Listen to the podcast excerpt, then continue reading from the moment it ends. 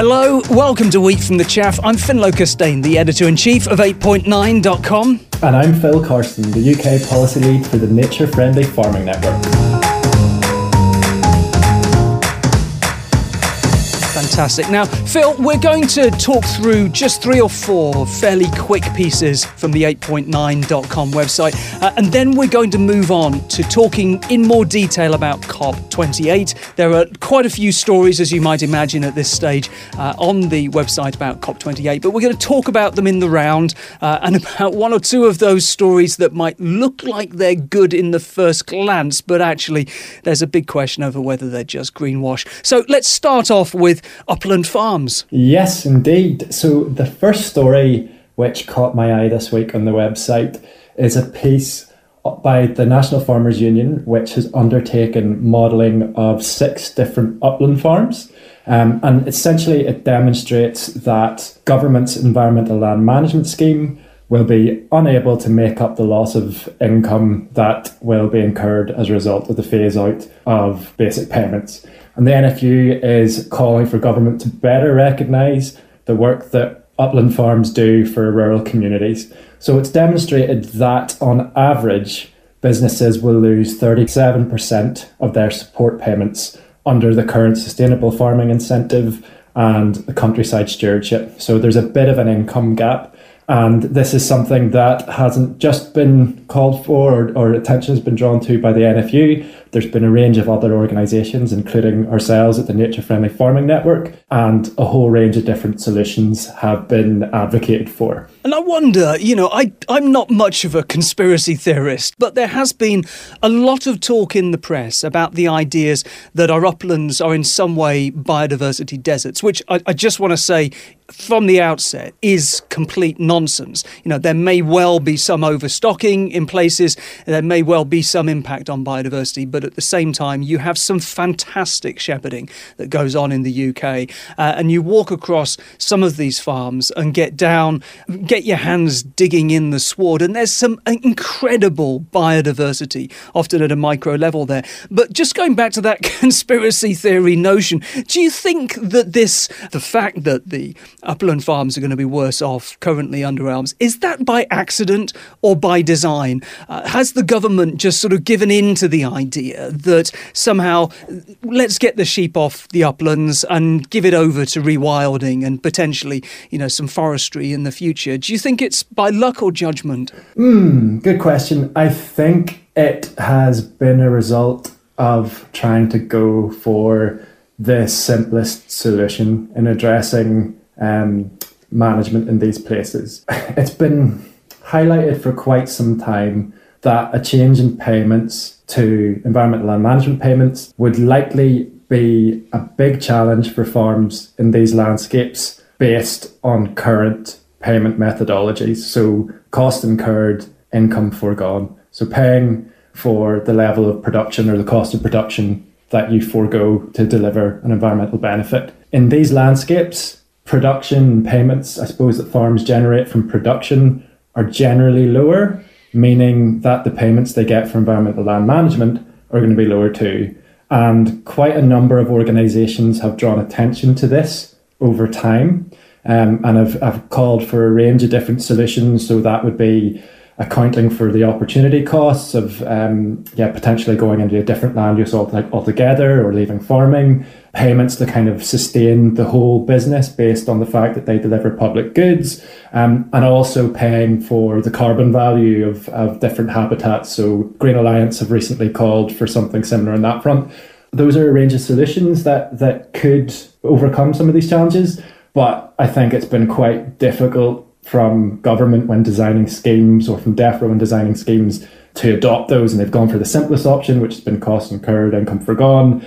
And then these challenges have arisen. So don't think it's been necessarily intentional, but we're starting to see, yeah, the impacts of that.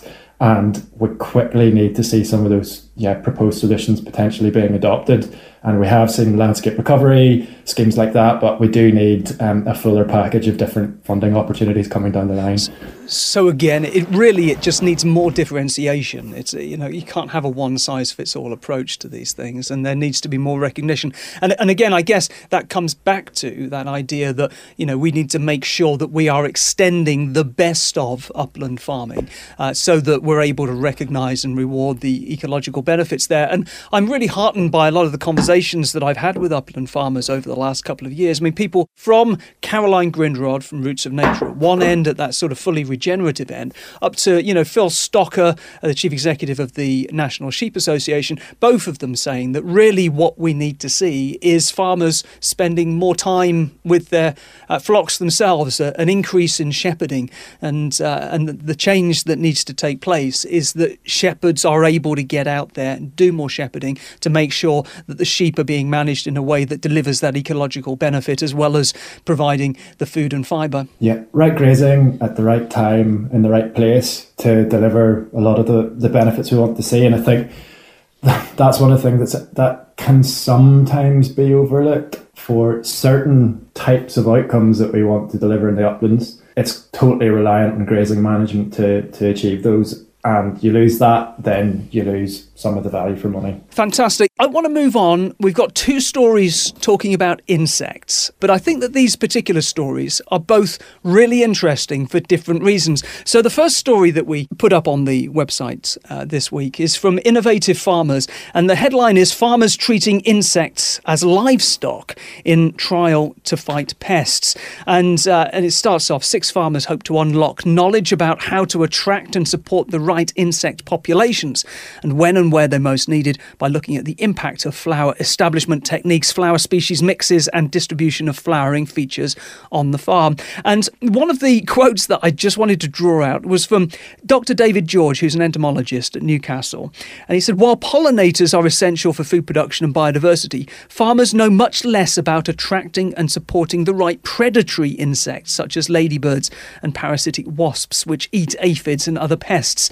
In the last few years, However, there's been a huge increase in the number of farmers now engaging with methods to encourage these beneficial insects and the biological control services they can provide. Now, obviously, you're the head of policy for the Nature Friendly Farming Network, so this must be the kind of thing that you're hearing from farmers on a fairly regular basis. Oh, for sure, for sure. We have quite a few examples of farmers that have gone fully insecticide free as a result of creating the right habitat for beneficials. So they're starting to see, um, yeah, natural kind of predation and pest control coming into the system.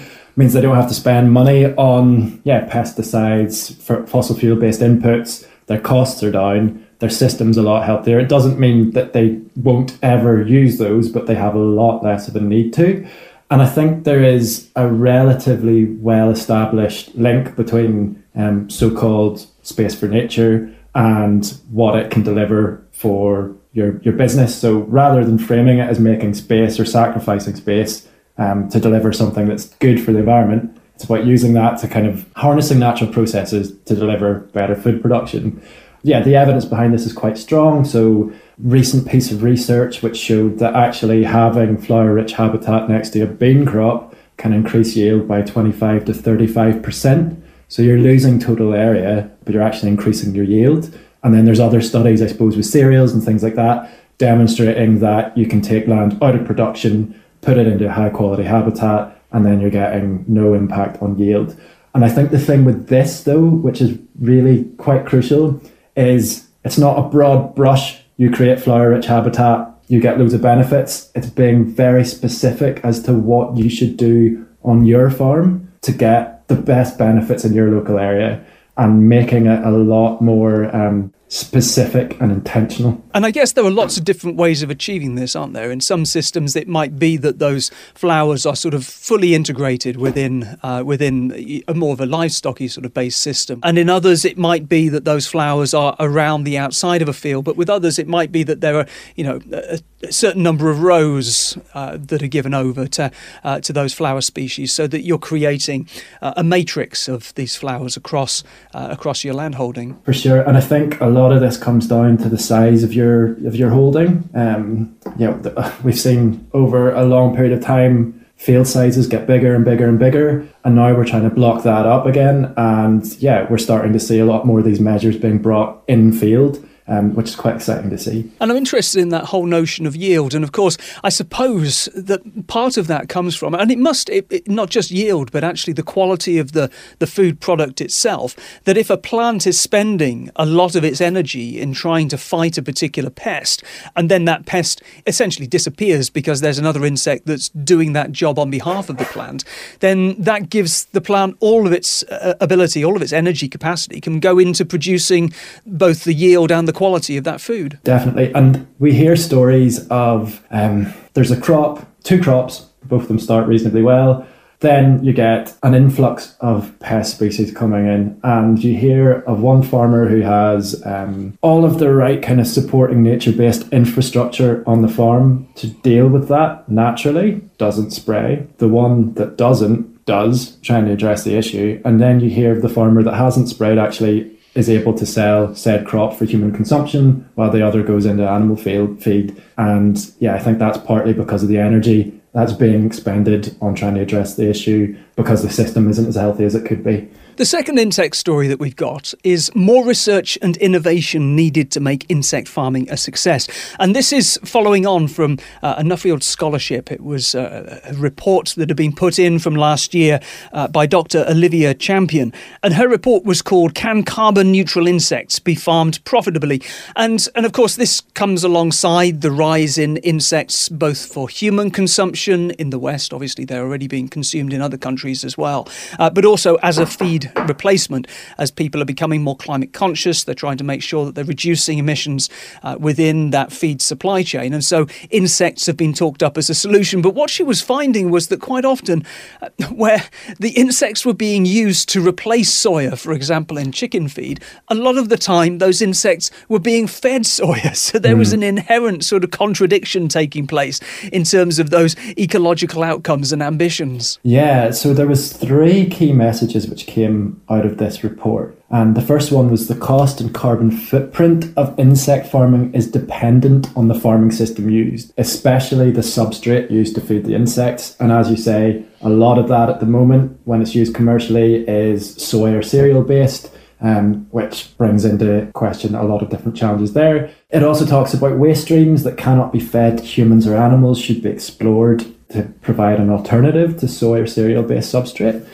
And the last one is around cost uh, in terms of making this a feasible option or solution for the future.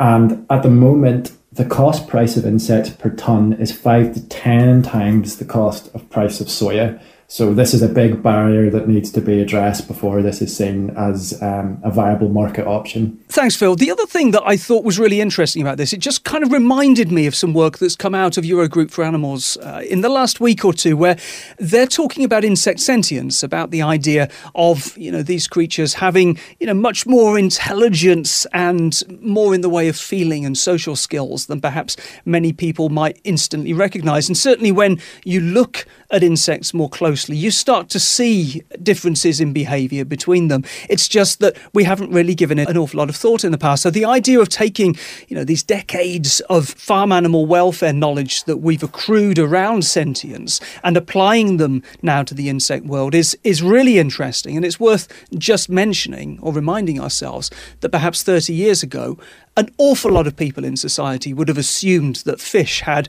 very little in the way of intelligence and feeling and anything like sentience. Whereas now we know that they're intelligent uh, and very social creatures, that they have particular personalities. Individual fish will have individual personalities, and also that their nervous system is incredibly sensitive and possibly even more sensitive than our own. So it'll be an interesting space to watch. Definitely. And yeah, could bring rise to lots of kind of moral, philosophical questions um, as a result of this. If this is going to be a viable option for the future, it, it definitely has to be at the forefront of our minds. And if trying to address current animal welfare issues, this is seen as a solution to those, we also have to be aware that we could create problems for different species within this as well. And I think your point is very important in relation to that. Let's take a break.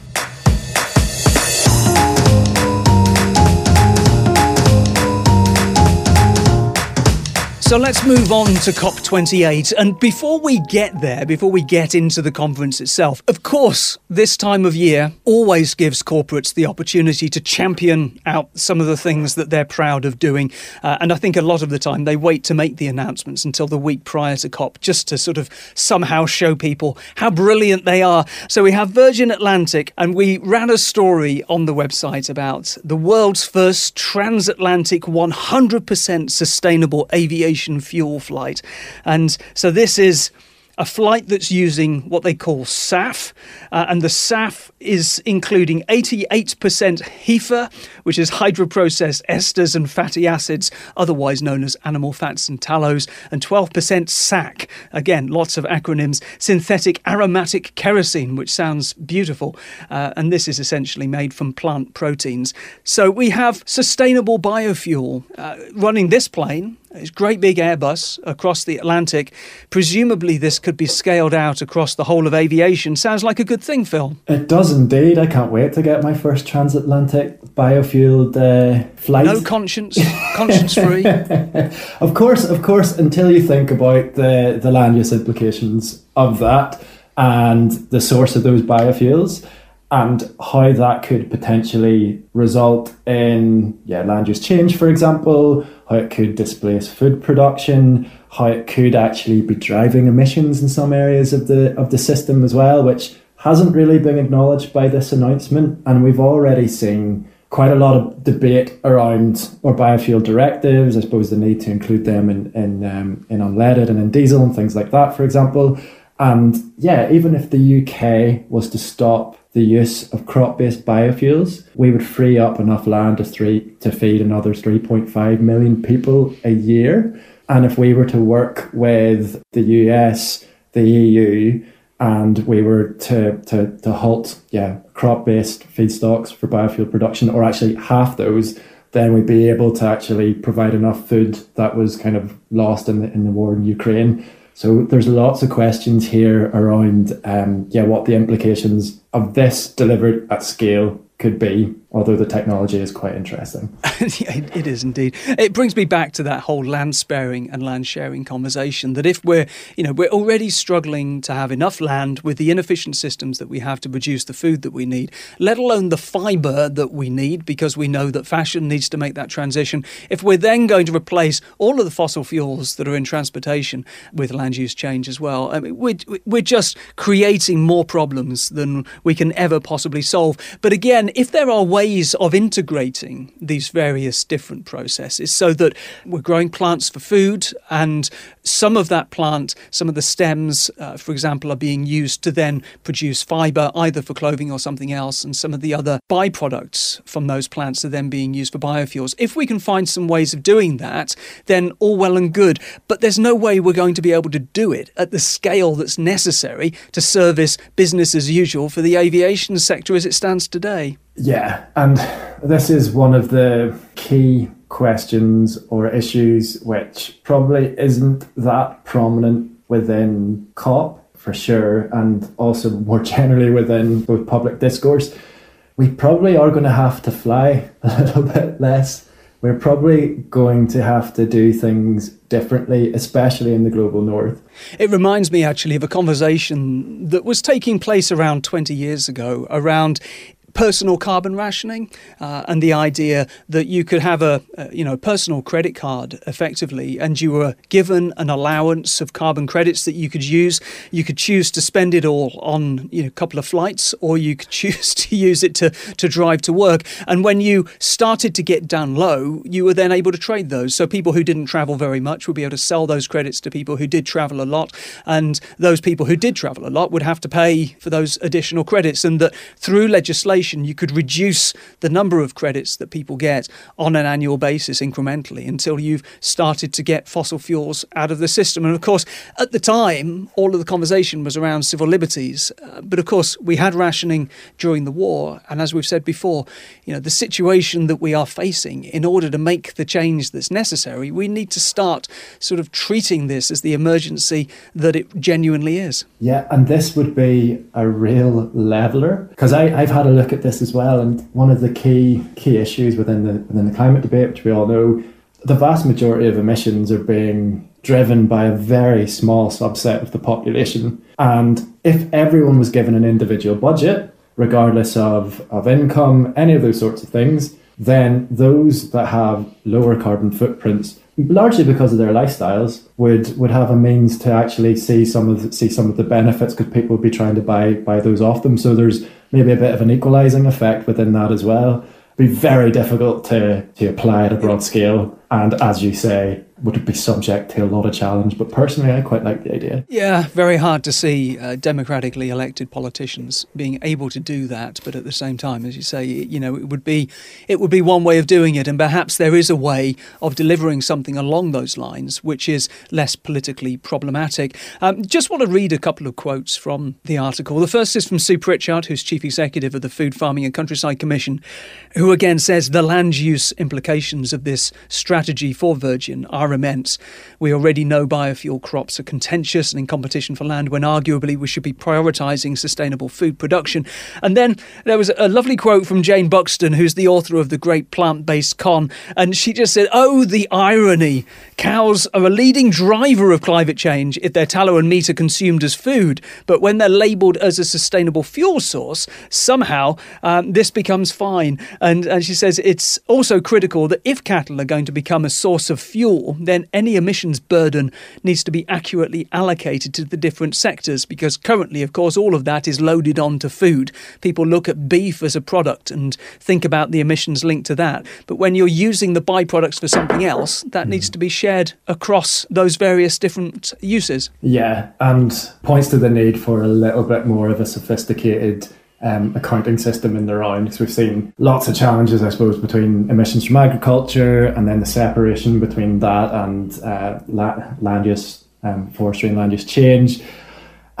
And then energy, all those different things of which a farm can generate or benefit from, but isn't usually calculated on their on their balance sheet as well. So it brings those in. Well, we move on to the next one within this um, I suppose, general theme around greenwash and um, yeah, quite shiny announcements. And this one is from Cargill, who have announced an accelerated commitment to eliminate deforestation and land conversion from their direct and indirect supply chain. Just remind people who Cargill are, Phil. Yes, Cargill are an absolutely monumental agri food business specializing in um, livestock products with quite a bad track, track record in a number of different indicators, such as deforestation. There's been claims, um, I suppose, of yeah, impacts on, on human rights, all sorts of things associated with this monolith of a company. So you would say, I suppose, on first glance, similar to the Virgin Atlantic piece, that, yeah, a commitment to end deforestation is positive. But what do you think, Finlay? Well, yes. I mean, it's precisely that. It, it looks good from a headline, but then as soon as you start to think about it, you realise this is just a company delaying progress in the first instance until COP and then rushing it out without properly thinking it through. So, if anything should be described as greenwash, certainly this should be a contender. The policy isn't fully detailed, it's been rushed out and, and it is incomplete. And one of the concerns is it's delayed until 2025, and so there is a risk of a kind of a race to deforest in those nations that they're talking about ending deforesting in by 2025 before that. And we've got the CEO of Mighty Earth, Glenn Hurowitz. Uh, he's certainly taking a more nuanced view. He says that Cargill's commitment, it's important, but it's an incomplete step for nature, climate and communities. This is a commitment, of course, to stop deforestation in Brazil, Argentina and Uruguay, but at the same time, Cargill is one of the top drivers of nature destruction in Bolivia, Paraguay, and Colombia, and they're not included in the commitment. And Bolivia, particularly, experienced a 32% increase in primary forest loss between 21 and 22, uh, which was at four times the rate of Brazil. So it looks like they're kind of saying, look over here where we're doing something good, at the same time as continuing, potentially, doing something bad elsewhere. Yeah, and I think this raises a bit of a conundrum within the the role of the private sector within these negotiations and we are seeing this massive flurry of announcements look at all of the great stuff that we're doing over here But ultimately, there's probably a role for regulation in this space. There's definitely a role for regulation in this space, actually, um, to address some of the challenges. And cynically looking at it, you might see that some of these commitments aren't going far enough. Um, they might be used as a distraction to try and avoid some of that that stricter, more stringent action um, to really compel them to act. So yeah, there's a little bit of that within this too. And I just thought the the the quote was a lukewarm response um, from Mighty Earth, and they finished it with, "We will continue to closely monitor cases of deforestation in Cargill's supply chains." Given their previous track record. So, just before we get into the conference itself, let's talk a little bit about the politics outside the room. And, and over the weekend, we had this story coming out on the Guardian website about the COP28 president, so from the uh, United Arab Emirates, saying that there is no science behind demands for the phase out of fossil fuels. Well, that's a good place to start from. Yeah, this is um, a week or so after the the leak around um, yeah using the conference as an opportunity to sell fossil fuels onto other under other nations too. So yeah, he's not had the most blinding performance at this COP, I would say, um, based on these two issues alone. But I think all joking aside, this is quite dangerous. It's quite frustrating and also upsetting to see this process, which is so important in terms of driving action at an international scale, and if done well, can translate to, to quite significant action at a national level, it risks being undermined entirely by by claims like this. And yeah. it makes you question, I suppose, yeah, we're we're we're next, yeah, after this, because I think it's been, yeah, I suppose faux pas is quite a diplomatic term. to yeah. yeah. It, it just reminds me that you know this is the beginning of the UK panto season. There will be people going boo and hiss because he's he's setting himself up in that way.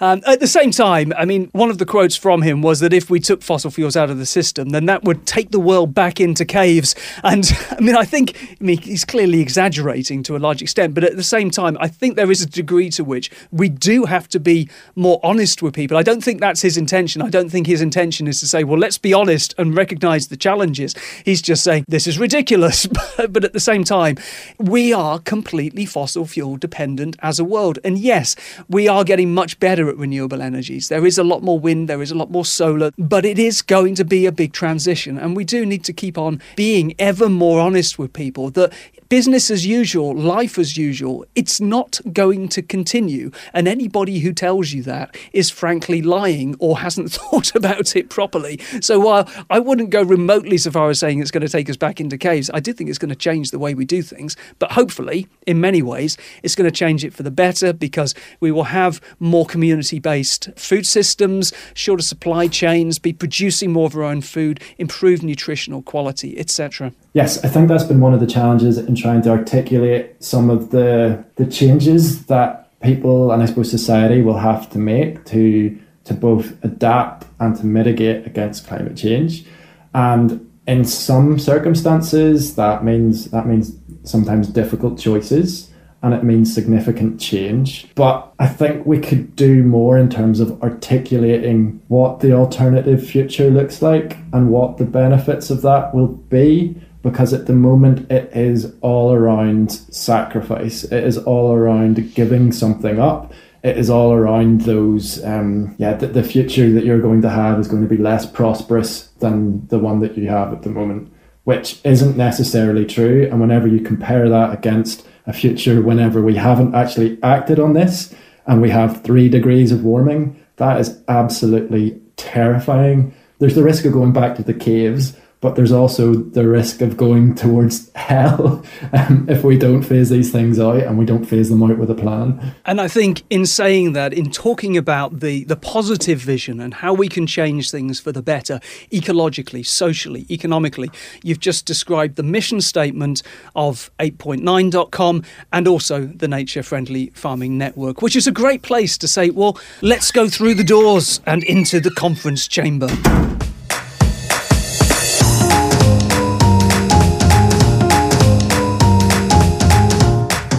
So let's open this part of the conversation, indeed, as the conference itself opened, with King Charles, who called for investment in regenerative agriculture at the opening of COP28. And I just think it's worth reading out some of the things that the King said, because, of course, you know, there's no two ways about it. He has been working on these issues for the vast majority of his life. It's not like he's just sort of come up as a new king and suddenly had a bright idea. And, of course, we need to remember in this context that he wasn't even allowed to go last year. So, to an extent, he's been unleashed. The government have let him go and let him say some of the things that he wanted to. And in terms of regenerative agriculture, he said, How can we increase investments in regenerative agriculture, which can be nature positive carbon sinks? What incentives are necessary? And how can those which have a perverse impact be eliminated with all due speed? So, earlier on, before he came on to those points, he talked about having spent a large proportion of his life trying to warn of existential threats relating to global warming, climate change, and biodiversity loss. He says the dangers are no longer distant risks unless we rapidly repair and restore nature's unique economy based on harmony and balance, which is our ultimate sustainer. Our own economy and survivability will be imperiled. We are carrying out a vast, frightening experiment of changing every ecological condition all at once at a pace that far outstrips nature's ability to cope. With what we are witnessing, our choice is now a starker and darker one. How dangerous are we actually prepared to make our world? He says, I pray with all my heart that COP28 will be a critical turning point towards genuine transformational action. I think that's a really good place to start from. At the same time, we hear the General Secretary of the United Nations. The language has been ramping up, but still we are behaving as a society, often in terms of global corporations and in terms of global governance, as if we can just carry on with business as usual, that climate change will just be a speed bump along the road. Uh, and at the same time, it's worth noting that, you know, the Global Alliance for the Future of Food has coordinated uh, a big call from 25 of the major philanthropic organizations to scale up the funding for a regenerative transition. So we are seeing people not just saying, gosh, we need to do something, but they are starting to point to the things that we can do and that we have to do. Do you think all this is going to make a difference, Phil? I think it will make a difference. The big question is whether it makes the scale of a difference in the time that we need to make those changes to actually avert the worst of this. And our track record in this to date, I suppose we've had, yeah, nearly three decades of, of climate negotiations and commitments. And for all intents and purposes, we're still on a pathway towards, um, yeah, at least two to three degrees warming at the moment. It can be very easy to be skeptical, but I think as we become more aware of the direct impacts of these, and as we are experiencing those, and as they increasingly grow in severity, then I think we might see yeah the action that we actually need on this front. And it's complex. It requires a whole range of changes, I suppose, across institutions, for individuals, across nation states but there are examples where we have we have acted in, in such ways and you speak i suppose it's the cliche that can be, often be used as, as the war footing we do need to move towards that we have in recent times with covid say for example but it's a very difficult thing to do with an issue which raises its head sometimes in uh, in ways which are directly harmful to people's lives but more often than not in the western world are inconveniences. And I think that's the real challenge. And I think part of it is the, is the narrative of, of how this actually can build a better society acting on this. And it isn't, yeah, it's the point I made before, really, just in terms of less sacrifice, more gain. And in terms of realism, Al Gore, the former Vice President of the United States, put out some news over the weekend where his new outfit has been looking at the way that countries have been reporting their emissions, but then looking at the, the difference between what countries are actually responsible for and what they've been reporting. And, and particularly, he was highlighting China and the USA, uh, and I think India, in terms of the underaccounting, that instead of making a difference, instead of seeing these emissions hopefully having peaked years ago and going exponentially downwards, we're still seeing a rise in, in global emissions, partly because of the underaccounting that's been taking place and partly because business as usual is carrying on. The next one that I want us to move on to, Phil, we've talked about this before, which is cities and regions leading the way on real food and climate action. Uh, the reason I bring it up again is because we put on the site later last week an interview with Nicole Pita, who was one of the report authors. And I think it's a really important interview. I think it's one that people, you know, would do well to go and have a listen to. It's part of 8.9 Newsweek podcast that we released on Friday. And of course, it's on 8.9 TV if you go to the website as well. And some of the things that we were talking about there were really interesting. Again, she was emphasizing the need for a shift from just thinking about emissions to taking fossil fuels out of the food system. She drew my attention to another piece uh, of research, which was finding that food loss and waste represent half of the greenhouse gas emissions from food systems, which was again something that was picked up in the Global Alliance for the Future of Food report, where they were aiming to shift attention to fossil fuels. And in that report, they were talking about energy from food loss and waste. The energy that's used there being about 38% of the energy that's used in food systems. Mm. And then that, that processing and ultra processing of food is responsible for about 42%. This brings us on a little bit to the Leaders' Declaration on Food Systems long title Leaders' Declaration on Sustainable Agriculture, Resilient Food Systems and Climate Action. Within this, so it's it's it's a high level statement from 134 nations to which essentially they commit to forming agriculture and land use and biodiversity policies with with a food lens. It's been really welcome to see that that food systems thinking brought in to COP because it's surprisingly been absent for the last two to three decades. But it doesn't really tackle any issues around dietary change, for example, or dietary choices, which could have a role, as you say, if you're focusing on the very fossil fuel intensive um, and reliant food products. That could have a role in trying to help phase those out and remove fossil fuels from the system. And it doesn't really look at the systems of food systems, I think.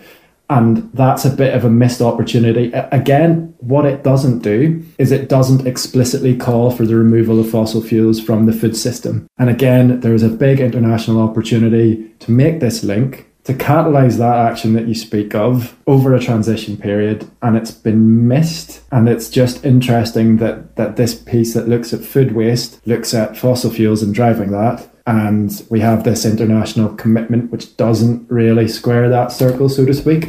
And I want to just take a moment, Phil, to think about emissions because often when we're talking about emissions within, you know, the sector that we're working in, we're complaining about the way that emissions distort the conversation and that we need to shift the focus to a whole range, to a sort of more holistic vision of land use. But at the same time, I think it's worth just taking a step back to why that emissions reduction, you know, was important in the first place. And of course, we need emissions reduction. We need to get carbon out of the atmosphere because climate change is a clear and present danger. And so the aim aim of having that emissions focus was to make it relatively straightforward for people to visualize, for governments to visualize the actions that needed to be taken. And some people used that as an opportunity to catalyze the action that was necessary. But at the same time, we've seen this emissions lens used by some corporations and by some governments as a way of misdirecting uh, attention. Whether that's around things like ruminant methane, where all of the focus has been there, and we haven't seen as much attention on other aspects aspects of the food system. That we've had this misdirect on something which is important, but it's not a major contribution, which has then allowed business as usual to take place uh, in, in the rest of the food system and the rest of the food chain. I think you're right, really, with that emissions focus. Everything gets tied in with it almost as a, say, for example, in terms of addressing the nature emer- emergency and biodiversity loss all of the rhetoric around nature generally has been around its its role in trying to mitigate and adapt to climate change. It's almost being shoehorned in. Look, this issue is important because it can help address climate change. When in reality, it's important in its own right. Yes, they're very, very closely linked and there's synergies between them, but there's also the risk of trade offs depending on what, what strategy you employ. It's that idea of interlinked kind of challenges and trying to make sure that they are all viewed in the round.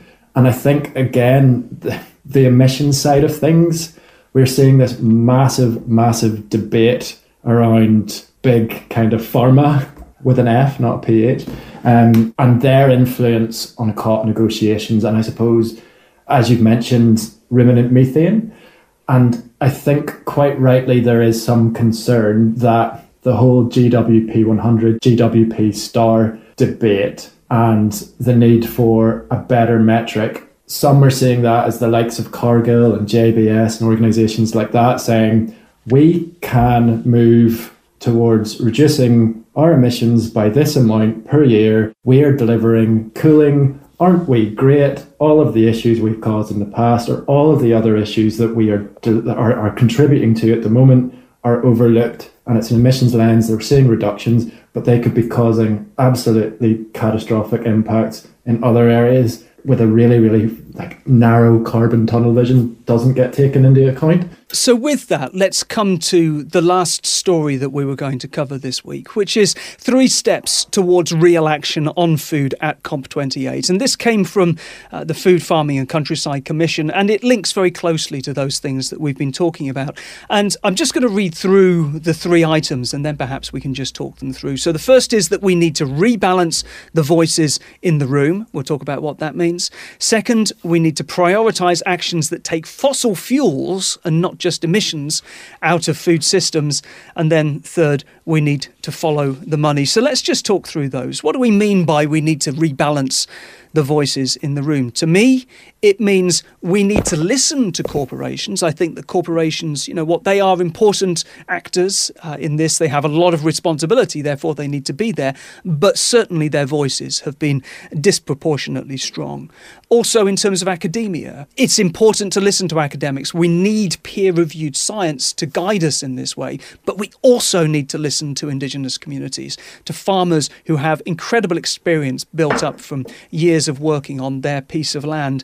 Uh, and so, in terms of that, it's about getting Indigenous voices and more voices from the global south properly embedded within those negotiations, and also to an extent rebalancing the conversation around climate change. That it isn't just something that's going to happen to people in the south, that it's going to happen to people everywhere. And this again comes back to that point about honesty that we were discussing earlier.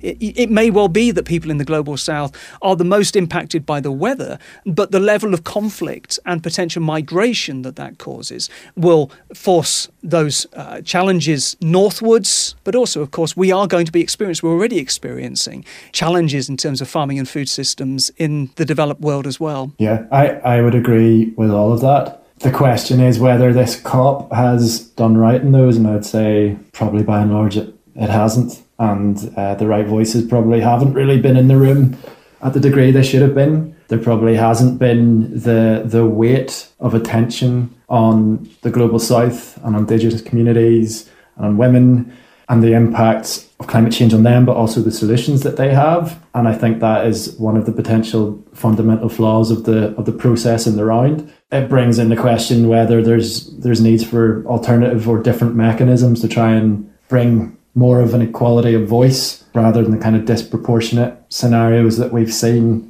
at this COP, but probably at others as well. I don't think that we need to particularly talk about that second one, about prioritising actions around fossil fuels, because we've already talked about it today and we've talked about it in the past. But the third, follow the money. What does that mean, Phil? Yeah, I think it means reforming how we do things or how we use money within the system. And I think that's a case of ending perverse subsidies, which we know are a driving cause of use decisions, which yeah are driving yeah ecological change and the climate emergency as well. So trying to reform those kind of structures is absolutely imperative within all this.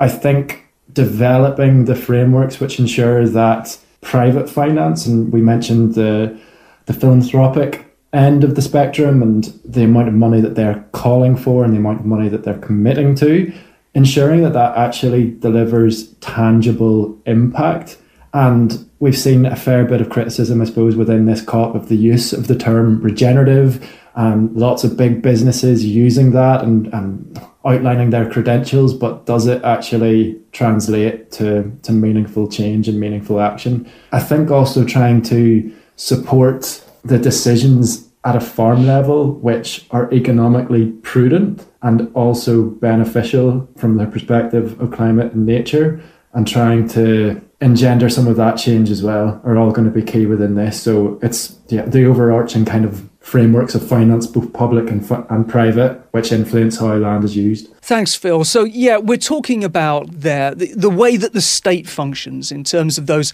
subsidies for fossil fuels, making sure that the agricultural transition is properly funded from a taxation perspective. But also, the other thing that's really important is natural capital markets. You know, we have this enormous uh, fossil fuel dependent market system. Therefore, we've got to help that market system transition, and natural capital is an important part of that. And although carbon markets have come in for quite a lot of criticism over the course of the last year, that's not a reason for not continuing to trade carbon. It's a reason for getting it right, making sure that we can rapidly scale natural capital markets at the same time as ensuring robust compliance and common metrics. And we'll come back to those metrics in a minute. But I just want to say that I'm saying this with a degree of caution because, of course, this is very much from a global north, developed world perspective. And African food system leaders put out a statement. It was on behalf of the Alliance for Food Sovereignty in Africa, AFSA, last week. And we put this on the website. They say put people, nature, and livelihoods at the forefront of climate action. And one of the points that they raised was rejecting false climate solutions.